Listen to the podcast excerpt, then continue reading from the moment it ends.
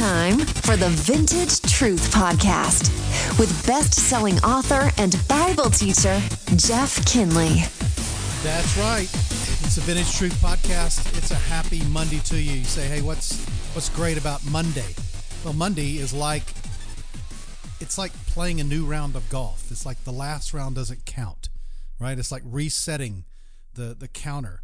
It's like starting over every week is a chance to start over and have a great week, and you get to decide whether or not you're going to have a good week. It doesn't matter what happens to you, it only matters how you respond to it. And part of that response is encoded within your spirituality and your connection to God, how to have a strong connection with God. And one of the ways we connect with God is through prayer, obviously. And I want to ask you to pray for something right now. I mentioned in the last podcast that I'm raising $2,000 to help me towards my trip to the Philippines, where I'll be teaching a class on the theology of worship, a graduate level class on, on worship. But I'm also going to be out in the community in the in the evenings teaching and preaching at churches on a wide variety of subjects, including Bible prophecy, including parenting, including the book of Daniel, and many other things and so I ask for prayer that God would raise up that money for me because I'm going to buy a plane ticket this week. It's going to happen by faith. So you pray with me that the rest of that $2,000 comes in. All right? Would you do that for me? Cool. You can even pause the podcast right now and just say a prayer for Jeff Kinley's ministry. That would mean a lot to me.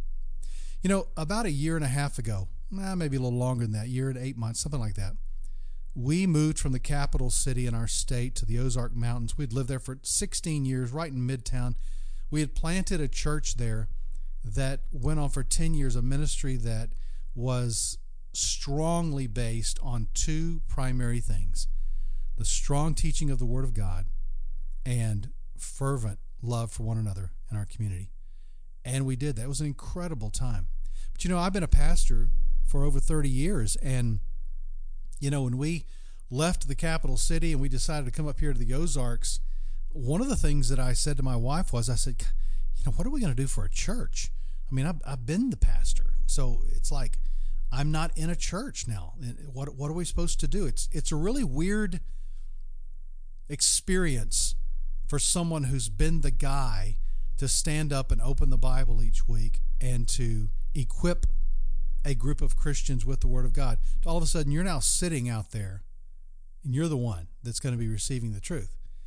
And, you know, we moved up here in the mountains, and, and the closest real town is about 13 miles away from us down this country highway. And uh, the town itself is only about 13,000 people. So it's really small town. Lots of churches, though. And let me tell you, some of the most amazing people I've ever met in my life are up here. I mean, just salt of the earth, good people. But I just thought, you know, the, the churches, what's it going to be like, you know? And, you know, there are some really good churches in this small town. It's amazing. So, anyway, we, we, we were visiting around and we visited a couple of churches that just, eh, I don't know, just just didn't like light my fire, you know. And I told my wife, I said, you know, this is going to be hard for us because I kind of have high standards about the Bible and the way it's taught and that type of thing. And you know, I, I, can I can live with a lot of other things the church doesn't have, but man, you've got to open the book and really explain it well. And lo and behold, you're going to believe this. In this tiny town, I found a church who has a pastor who is a graduate of Dallas Theological Seminary, the same seminary that I graduated from. And I thought to myself, what in the world are the odds? And so we visited this church, and the first Sunday we were there, made this immediate connection with this amazing pastor. And he opens the book and he explains it verse by verse, and he's not ashamed. And he just absolutely tells it like it is. And he's an incredible guy, personally and professionally. And we are so privileged to be under his ministry and to be able to partner with him in, in many ways uh, in ministry as well. So, just so you know, God has his people everywhere. You just got to be willing to, to look a little bit for it. So, anyway, I'm thankful for that. Very thankful for that because that ministers uh, to our hearts and it feeds us. And today, there was a scripture that my pastor Paul uh, read from. He was teaching out of Second Thessalonians. And this verse reminded me of just this thing that I'm doing in the Philippines and a prayer that, that really mo- is motivated me to pray. And I want to ask you to pray as well. But Second Thess chapter 3, verse 1 says this says, Finally, brethren, pray for us that the word of the Lord may spread rapidly and be glorified. And you know, that's why I don't shy away from asking you to pray that God would raise up the money for this trip for me because I'm not going over there to tell stories or to make people laugh or to go sightsee. In fact, I may not have two hours the entire 12 days I'm there to see anything other than a church or a classroom. I'm going to be ministering and teaching the Word of God. And I would ask you to help me do that through your prayers and through praying this very prayer that the Word would spread rapidly through us to some amazing people in the Philippines. So, anyway, thank you so much for being willing to do that. You know, we're talking about being a sheep, and today's topic I've entitled How Not to Be a Dumb Sheep. Okay? Now, at the risk of offending some people out there who may be listening to this, there are a lot of dumb sheep in the church. I mean, there are sheep that are just walking around bumping into walls. They're not eating grass. They're they're eating dirt. You know, they're they're wandering from the fold. They're being eaten themselves by wolves. They're just dumb. And they're not making that connection with the shepherd. They're not listening to the shepherd and they're not following the good shepherd. And who is that good shepherd? He's Jesus Christ, of course. You see, what makes the Christian faith distinct from every other religion or belief system or personal philosophy is quite simply the person of Jesus Christ. That's it. If you take away anything from who he is, as described in the Bible in the most minute way, then you've just veered onto the apostasy on ramp. You know what I'm talking about? Or the off ramp, whatever you want to call it. You've just taken a detour. You, you've just taken an exit from biblical Christianity when you depart from the Jesus as described in Scripture.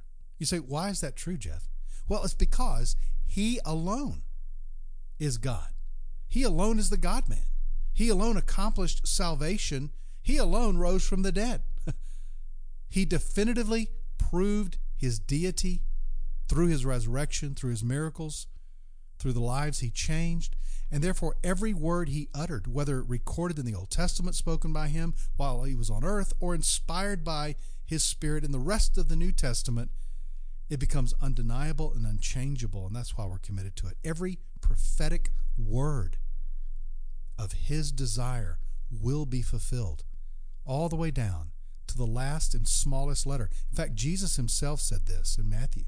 He said, Do not think that I come to abolish the law or the prophets. I didn't come to abolish, but to fulfill.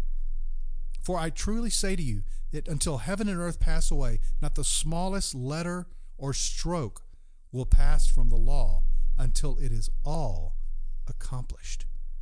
Friends, that's quite a declaration, quite a claim, and it's rich with dramatic, prophetic implications. But you know, today there are people in our society, uh, in the the Christendom world, that who, that are flirting with heresy because they are departing from the faith and they may look like great people. They may have said some really good things, but a lot of the things that they say are nothing more than smooth talking doublespeak. In fact, they can talk for hours and yet say nothing. But you still leave thinking, "Wow, that's that's impressive." They're like a good politician, in other words. Subtly, yet clearly, they subvert, sabotage, and deny the core doctrines and beliefs of the Christian faith. And today, if you do your homework, you'll find out a lot of these, some of these high, even high profile preachers are chipping away at the solid rock foundation of the faith that we call Christianity. Say, how do they do that, Jeff? Well, they subtly deny the deity of Jesus Christ by implying somehow that he has made mistakes during his earthly ministry. They take away from his substitutionary atonement on the cross by saying, well, that's, that's too bloody, that's too violent. A God would never do that to his son. or that Jesus Christ is the only way to salvation and heaven. You know today that some 44% of evangelicals think there are other ways to heaven other than Jesus Christ? That's how messed up we are in the church today. Another area that they attack is salvation by grace through faith alone. They add something on top of that, whether it be baptism or church attendance or tithing or witnessing or Bible study. They add all these things onto it as some necessary element to our initial salvation. They take away also from the inerrancy and infallibility of Scripture by denying the plain truths that God espouses in His Word. I got news for you. If it's not true in Genesis 1, then it's not true in John 19 or Revelation 19. You see, if the Bible's not true anywhere, you can't trust it anywhere else. It's either the total, unequivocal, undeniable, inerrant Word of God, or good luck with that. You know what I'm saying? It's all or nothing with God. And you got to admit, I mean, if there is a God and He's omnipotent, He's able to do anything He wants to do, surely, surely He can superintend the writings of men and inspire them in such a way that in those original autographs, those original manuscripts, there are no mistakes. So people take away from Scripture. Or they deny the triune nature of God God the Father, God the Son, God the Holy Spirit. You know, there are some Jesus only churches out there. There are some people that try to say that God is, is simply one person and he just expresses himself through being the Father here and the Son here, the Holy Spirit here. It's called modalism. It's like God wearing hats. It's like saying I'm a it's like saying I'm a father, I'm a husband, but I'm also an author, a pastor, a podcast. I just wear different hats, but I'm just the same person. No, no. Scripture makes it clear. It's three persons, one essence, the triune God. Now that's hard to understand, granted, but it's what Scripture declares. Or they try to deny the existence of a literal hell or eternal conscious conscious torment that the Bible makes clear. They want to say, oh, hell is just what we create here on the earth for ourselves. What, what are you talking about? What are you talking about? Throwing trash out the window of your car or something? Or, or you know, doing something wrong and being punished for it? That's hell? That, that's, the, that's the eternal wrath of God? No, no. There's a real place called hell, and there's a real place called heaven or they deny the supernatural creation of the universe by a supernatural God. You know, they deny a literal six day creation. Let me tell you something. I have no problem with a six day, day creation for two reasons. Number one, that's what the Bible says He did. Number two, God could have created the world in six seconds or six nanoseconds, or He could have spoke the whole thing into existence in a, in a time frame that is immeasurable. God doesn't need time, but He chose to create things within time. And if He says He did it in six days, He did it in six days. There's a whole lot we could say more about that, but we'll move on. Some people today want to deny the prophetic nature of Scripture, that there are no prophecies that are real and that will literally be fulfilled. Hey, I've got a new book for you coming out, by the way, in the fall called The Secrets of Bible Prophecy. And in that book, I detail many of the literal prophecies that are yet to be fulfilled in God's prophetic timetable. And I go back and show you how God literally fulfilled every single promise throughout history and how he's going to do the same. And then finally, there are people that deny the, the physical bodily return of Jesus Christ to planet Earth. They just want to spiritualize it or make it into a metaphor or say that, you know, he kind of did that already back in the first century. No, he didn't. And They try to spiritualize the entire book of Revelation. Of course, they do all of this in the name of God, by the way. It's, I'm talking about the, the people out there that are skeptics and, and the mockers, right? talking about people within the church some people within the church today, instead of following what the Bible says, they're relying their whole Christian life. Get this now. Their whole Christian life is fueled by these quote unquote impressions that they get from God. these internal voices that they hear from Him declaring new truth about God that's not even found in the Scripture. But this, I'm not talking about the, the Holy Spirit's inner witness that we get that Romans 8 tells us about. I'm not talking about that. Yes, we do have an inner spirit witness in our heart. But there are people that are substituting those things in place of the clear, revealed Word of God. Voices and impressions, and sometimes these words from the Lord that I doubt seriously are words from the Lord because I've heard them. I've heard people talk about them. It's like, hey, that's not in the Bible. In fact, John MacArthur writes this. He says, quote, Does the Spirit of God move our hearts and impress us with specific duties or callings? He says, Certainly he does. But he works through the Word of God to do that. Such experiences are in no sense prophetic or authoritative. That's the key word. They are not new revelation, but the effect of illumination that we're getting from the Word. When the Holy Spirit applies the Word of God to our hearts and then opens our spiritual eyes to its truth, we begin to see, uh, end quote here, we begin to see now how to live life and what's true about the world. And you get an impression, you get a sense that, hey, that's wrong over there, or hey, I should do this with my life. I'm getting spiritual direction from God. That's cool. But you're not going to get that in a vacuum. You're going to get that because you, your mind has been transformed by the truth that's in God's word. Now I'm going to go back to MacArthur's quote. He goes, quote, we must guard carefully against allowing our experience and our own subjective thoughts and imaginations to eclipse the authority and the certainty of the more sure word of God. End quote.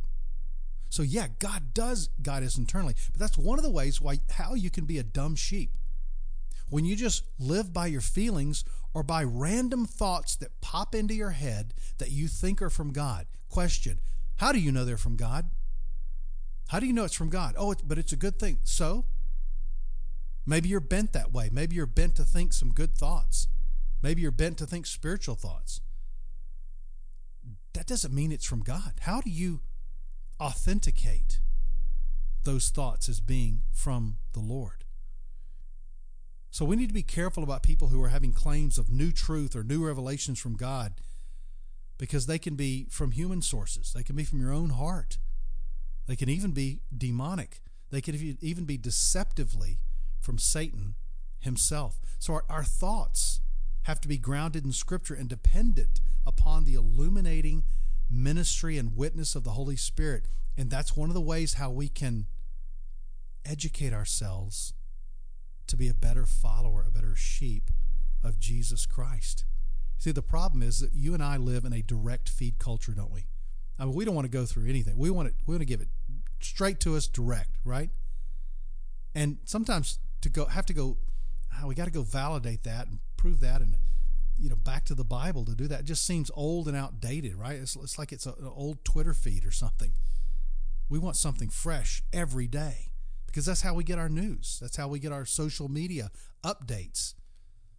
We go to instagram. We don't we don't go to somebody's instagram account from two years ago. We want to know what's happening today. But see that's a that's a a wrong way of thinking about the Bible because God's words are fresh every morning. Hebrews 4:12 says the word of God is living and active and sharper than any two-edged sword, able to judge the division between soul and spirit of both joints and marrow and even judges the thoughts and intentions of the heart. You say, "Wow. Yeah, wow." Because that's how fresh God's word is. Why is it so fresh? Because he's fresh and his word is living and he's still alive. So as long as the Bible is speaking to us here on planet Earth, it's more updated than tomorrow's Twitter feed.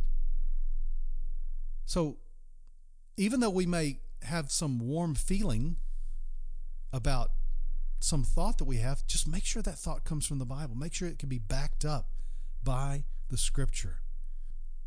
I really think that today, beloved, among the sheep, we're all sheep, okay? Among the sheep, the concept of living perpetual truth from God's Word has become lost in an age of fresh, fluid social media interaction. We open our phones and virtually everything has changed since two minutes ago. But we open our Bible and it reads the same as it did two days ago, two months ago, two years ago or 2,000 years ago. How do we how do we keep that freshness, man? How do we do that? How do we understand how relevant God's word is on a day by day basis? And more importantly, how do we keep from drifting and keep from being dumb sheep? The answer is make sure you're listening to the shepherd because he put it in a book for you. That's the Vintage Truth Podcast for today. I'll see you on Friday. God bless. Thanks for listening to the Vintage Truth Podcast. Please subscribe and share with a friend. For more about Jeff's ministry, go to jeffkinley.com.